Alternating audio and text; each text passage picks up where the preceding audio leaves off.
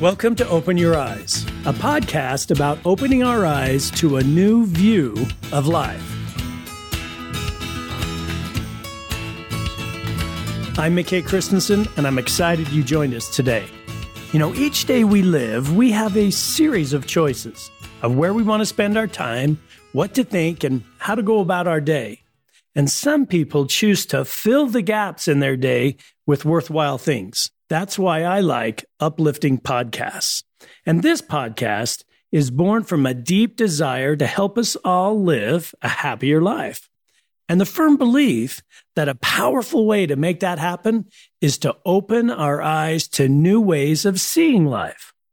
We believe at the foundation of our behavior and beliefs is the way we see the world and ourselves in it. So, hopefully, today, in this time together, we will get a new perspective of how to think and live better. Let's get started. Today, I'd like to talk about this simple principle for a happy life. You gotta have heart. On a cool September night, 53 year old Michael Stepien wrapped up his shift as a chef at a restaurant in the Swissvale borough located nine miles east of downtown Pittsburgh.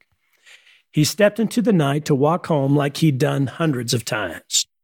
Now, unbeknownst to Michael, three young men were hiding in the shadows, waiting for an innocent person to pass by so they could steal money to buy cigarette papers. Now, that person happened to be Michael, and as he walked down the back alley on his way home, a 16 year old young man stepped out of the darkness and demanded money. When Michael told him he had no money, the young robber pulled out a gun, fired into the air, and screamed, Give me your money. Before Michael could respond, and without further warning, the distraught robber shot Michael in the head at close range. Michael, lying in the alley behind the volunteer fire station, was later found and rushed to the hospital. His wife Bernice and daughter Jenny would also rush to the hospital after getting word, but after arriving and speaking to the doctors, they learned that while Michael was being kept alive, he was essentially already gone. And after coming to terms with the situation, they decided to accept the inevitable and, in a true act of compassion, donated his organs. Michael's heart went to the top person on the transplant list, Arthur Thomas, a father of four from Lawrenceville, New Jersey. 16 years earlier, Arthur had been diagnosed with ventricular tachycardia, Ventricular tachycardia occurs when the heart muscle is damaged and the scar tissue prevents electrical pathways in the ventricles. And over the years, his condition had worsened until the only option was to receive a transplant. And at the time of Michael's death, Arthur was in congestive heart failure. Well, the transplant was arranged, successfully completed, and saved Arthur's life. And since that day, the two families have stayed in touch. Bernice would send Christmas cards to Arthur, who Bernice and Jenny called Tom, and Arthur sent thank you messages and flowers to the family. Then, 10 years after the death of her father, one day Jenny sent Tom a message. He said, Jenny wrote me a letter, and she said, Dear Tom, I'm the daughter of the man whose heart is inside you, and I'm going to get married on August 6th. And one further thing, if you're willing, would you walk me down the aisle? Well, it didn't take long for Arthur to accept the invitation. He first checked with his own daughter, who had yet to be married, to make sure she would support him walking down the aisle before her. But she was quick to tell Arthur, go. So he and his wife drove from New Jersey, and at the wedding rehearsal, Arthur showed Jenny how to grip his wrist so she could feel his pulse, the heartbeat given by her father as she walked down the aisle into her new life. So the next day, in the Swissvale church, as Jenny stepped up to the back of the church dressed in white, there waiting in his best suit was Arthur Thomas. As Jenny took his arm, she found his wrist, felt the heartbeat, and the tears began to flow. When they finished their walk and reached the front of the chapel, Jenny stood on her toes and gave Tom a hug. Placing her hand on his chest, she knew a part of her father was there with her it was just what Jenny needed on this day typically reserved for fathers and daughters. Something good happened that day.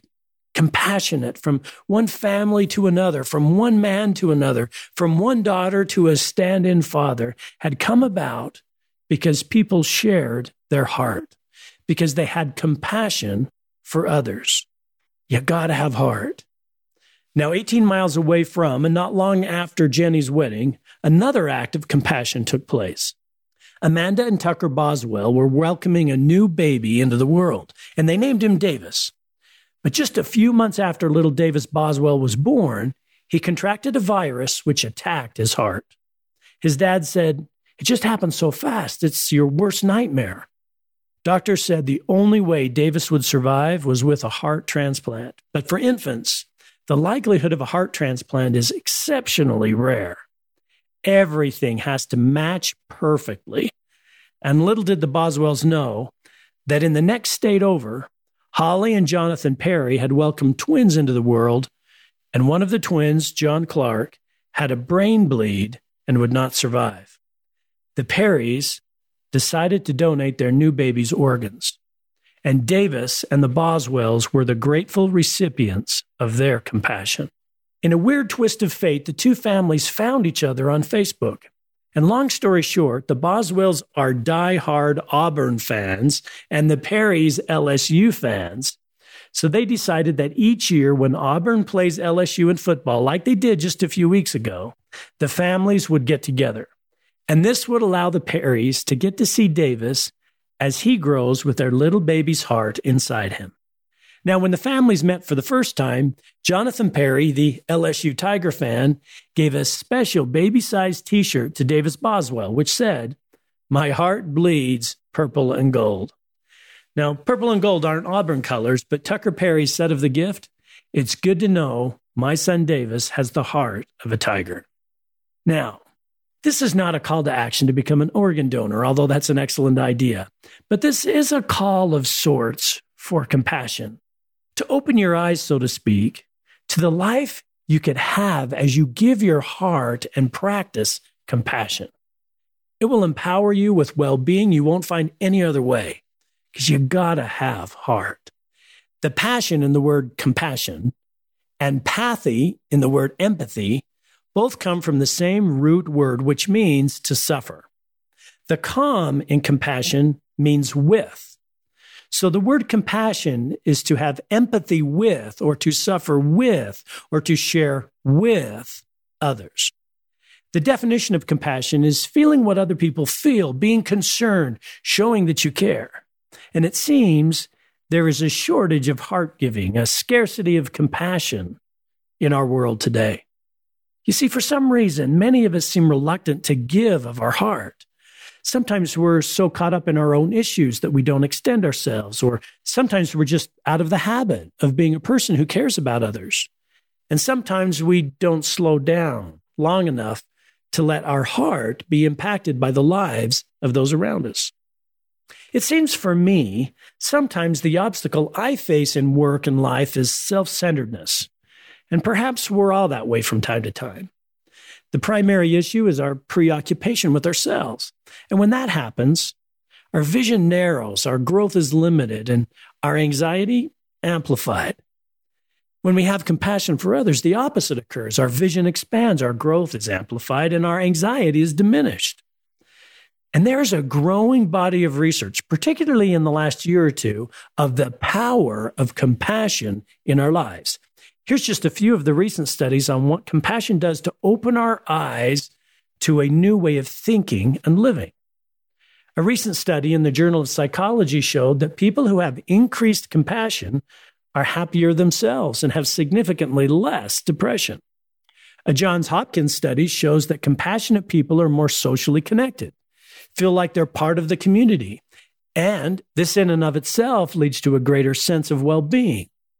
A large study published in the Journal of Experimental Social Psychology shows that those who are compassionate have significantly less stress and anxiety. Other studies include compassionate teachers were shown to have significantly higher job satisfaction. Compassionate people live longer and have healthier lives. Compassionate healthcare workers have less job burnout. And the one I like the most is compassionate workers are more satisfied, committed, and have higher emotional vigor in their work. So, why does being a person of compassion result in improved well being, mental health, and satisfaction in life? Well, it seems obvious, but we are made as human beings to relate. And through compassion, we expand our circle of relating to others. Compassion expands the group of people with whom we relate. Compassion enables us to see life from the view of others. And this broadens us. It broadens our view. It opens our eyes.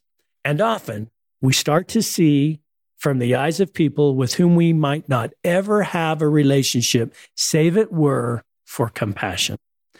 In short, it makes life richer. Researchers have shown that compassionate behavior, such as volunteer work, also has been associated with positive outcomes such as increased academic aspirations and self esteem among adolescents.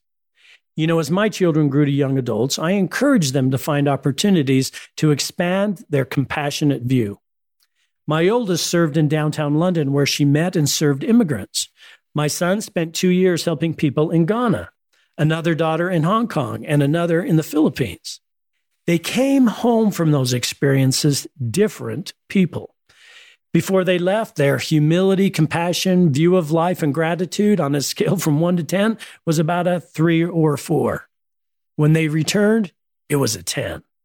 Now, several years ago, when my daughters were teenagers, they got inspired to travel to Ecuador during the summer to serve at an orphanage sponsored by the foundation funded by employees and members of the company I worked for. The orphanage is an anomaly in the region, run by incredible Catholic nuns. The children are placed into families in which older children help care for the younger children. The nuns know that when you get into families, you get into the heart. In families, these kids naturally express love and show compassion. And this is essential to human life.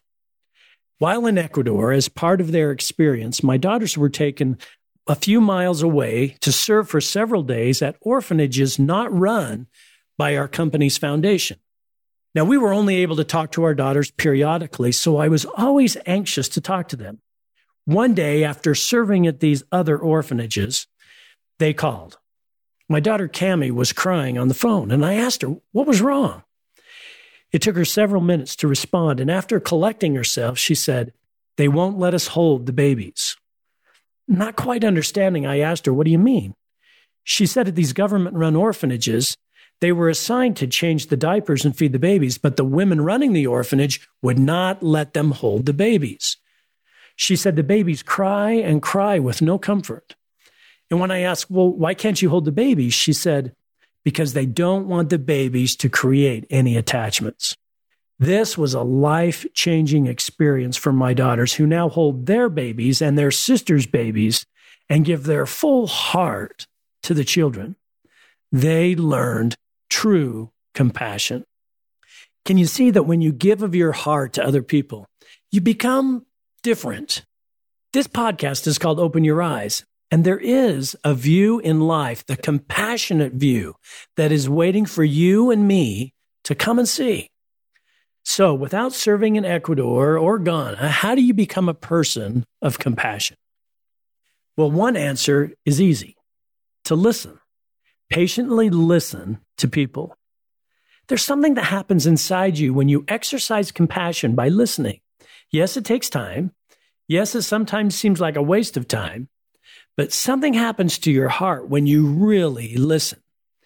You put on the other person's view by listening. Soon you've expanded your understanding because you understand them. Now, just imagine there are two people. Both are the same in ability, opportunity, and age, but one commits themselves to listen with intent and show compassion by listening, and the other does not. 10 years from now, tell me about each of the two people. Well, of course, the listener would have more friends, a larger circle, more understanding, more personal depth, and would be a skilled people person.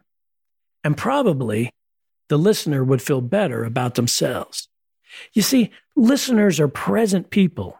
They try to be fully present with people, and they avoid looking at their phone, multitasking, glancing at the TV, or other distractions. They make eye contact And this habit of being present blesses their life and becomes part of their character. You see, some of us have gotten into the habit of living a transactional life. What's that? It's when we rarely do anything for anybody else unless we have an ulterior motive to enhance ourselves in some way by doing so. Transactional thinking is where you interact with people solely based on what you can get. And living a transactional life isn't very fulfilling. The result? Well, you're often disappointed because you rarely get what you want in return. You're self centered and you rarely find peace. And your narrow view of life inside your bubble keeps you from being open to gifts that might otherwise come your way. This constant mental tallying and scorekeeping in your mind can be exhausting. On the other hand, relating to others without the expectation of reciprocity is liberating. There's no tally, there's no mental scorekeeping. There's just listening as a gesture of compassion. Now, when I was a young man, I was in Sunday school one day and the teacher started telling the story of Adam and Eve in the Bible. And I had heard this story before and wasn't really interested until the teacher said something out of the ordinary. He said, do you know why this thing, this marriage of Adam and Eve worked? Because of this. And he pointed to a picture of an altar. He said, There is a law of sacrifice. Now, this was something I'd never heard before, so I started to pay attention. The teacher continued. You see, in Adam's day, they offered sacrifices, usually animals to God, on this altar. It was a law to put on the altar sacrifices in the hope that their sacrifice would somehow show devotion, and they believed that they received divine blessings as a result. The teacher continued. He said, but this law of sacrifice applied in other areas of their life, and other things symbolically were put on the altar every day. Adam and Eve put their own selfishness on the altar, and in return, they got back something much better. In fact, he said, he believed there was a law like the law of gravity, that when we sacrifice for good, for God, for others, we do get amazing things in return. For some reason, this has stuck with me over the years that in any human relationship, we are constantly offering ourselves, our selfish thoughts, our wants, our needs on an altar of sorts. And often what you get back is something far more valuable than what you give. And I believe it is a true law. So, when you try to show compassion by listening, and when it hurts to give a bit of your time, and the person that you're listening to can do nothing for you in the transactional sense, you're putting a sacrifice on the altar of life. And you'll be surprised at the person you become as a result.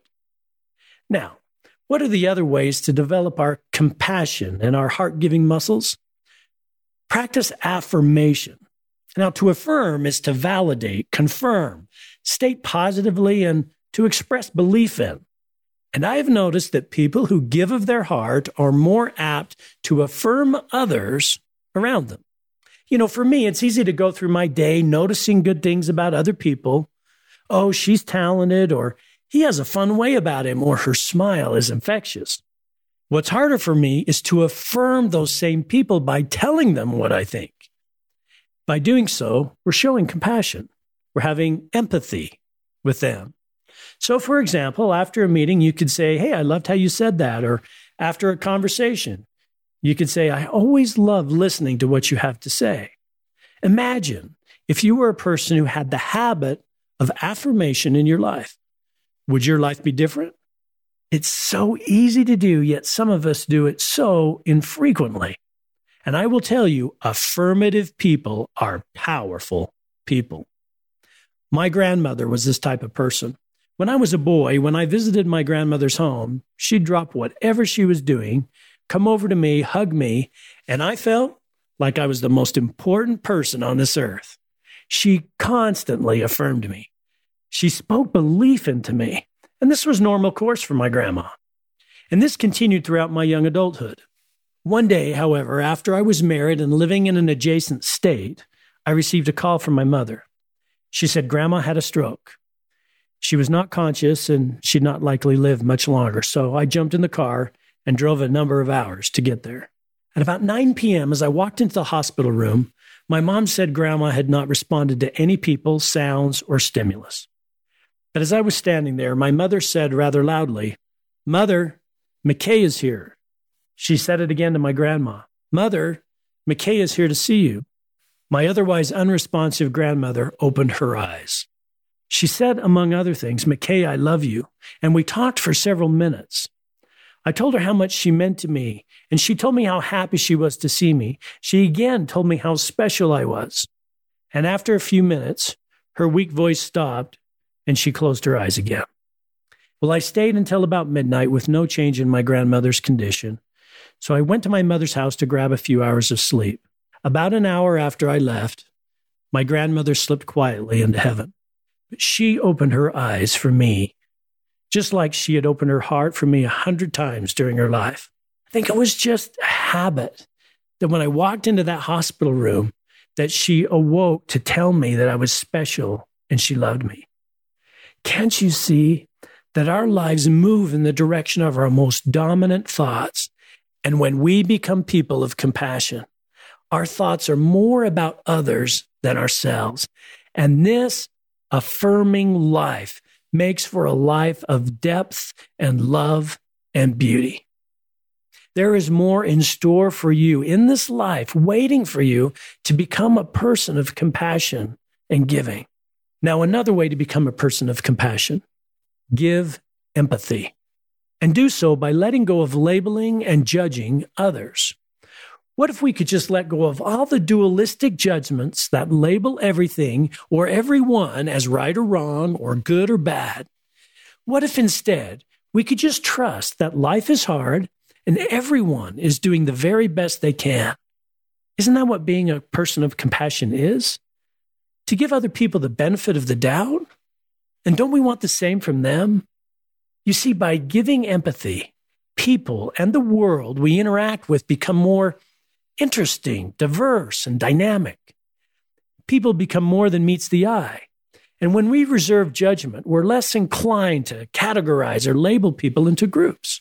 We're less quick to define people based on our limited observations of them and understand that there are countless ways to interpret one's actions which may very well be different from our assumptions.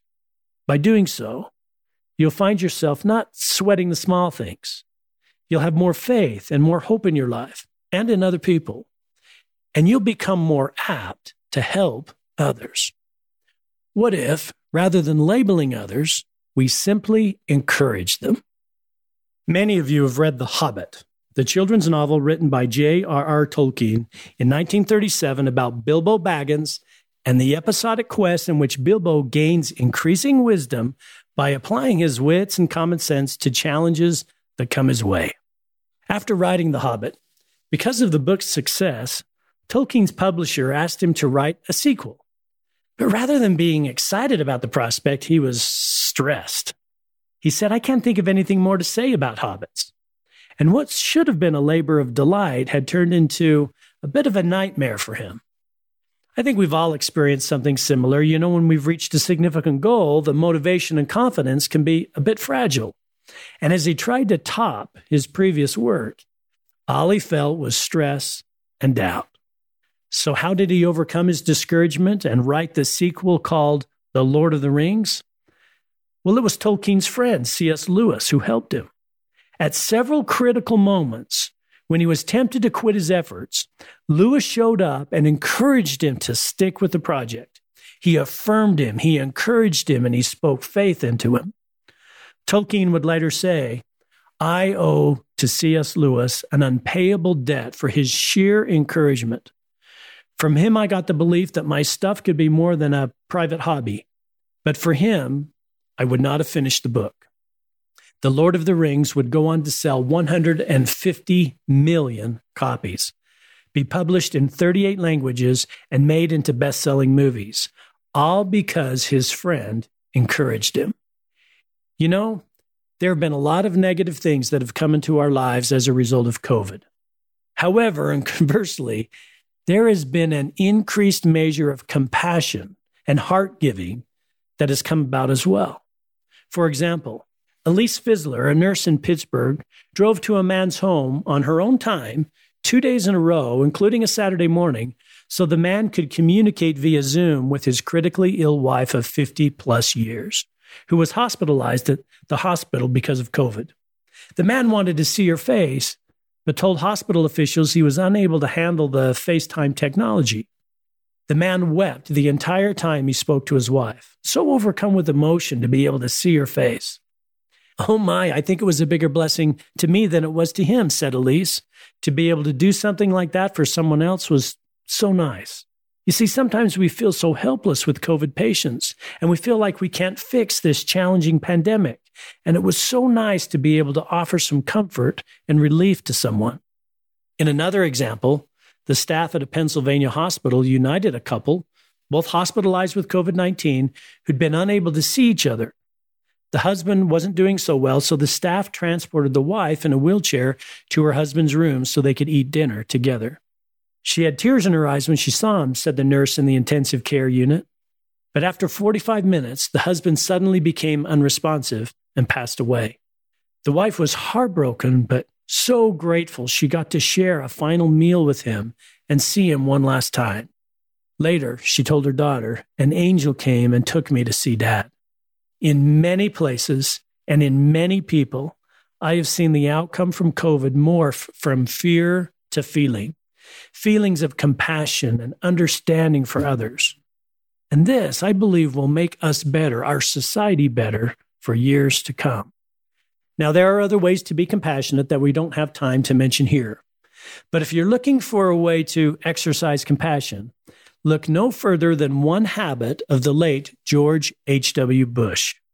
After his death, former President Jimmy Carter wrote that Bush's administration was marked by grace, civility, and social conscience, and we can look to the 41st president's thank you notes as evidence. Bush was one of the modern era's great letter writers. And this old fashioned virtue became his hallmark, an endearing practice that fostered warm connections with world leaders, potential allies, and even his opponents. You see, he knew that compassion and kind manners help a person establish strong and positive relationships. I felt the Bush tears, and we do cry a lot coming on, Bush wrote to Michael Deland, a leader in the disabilities movement, after he signed the Americans with Disabilities Act into law. As he looked out at the audience that day, he wrote to Deland, he felt tears of gratitude for your example, for your cheerful way, and for your being at my side.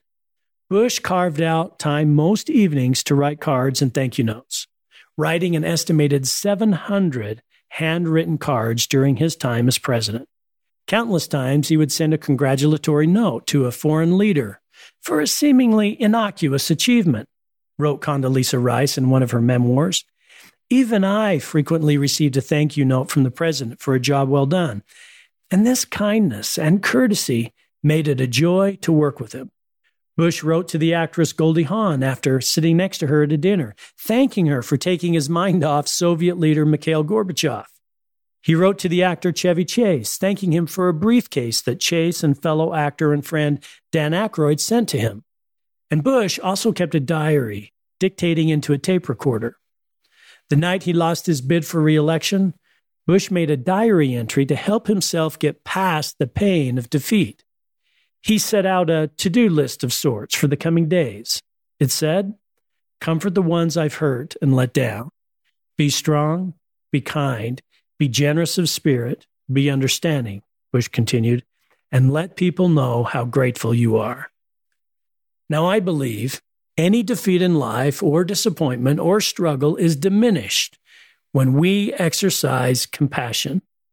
When we think outside ourselves, lose transactional thinking, and adopt another's view, we gain stronger well being. So, as we end today, remember you gotta have heart. You gotta give of your heart. Adopt another view, a view from someone else's way of seeing the world and it will bring less stress, a greater sense of well being into your life, and satisfaction with who you are, where you work, and how you live. Listen, sacrifice, affirm, and what you'll find is a new you. Remember in life, you gotta have heart, and when you do, you have most everything. Thanks for being here today. And don't forget to share this podcast with a friend and join us next week for another podcast as we learn to open our eyes to who and what we can become.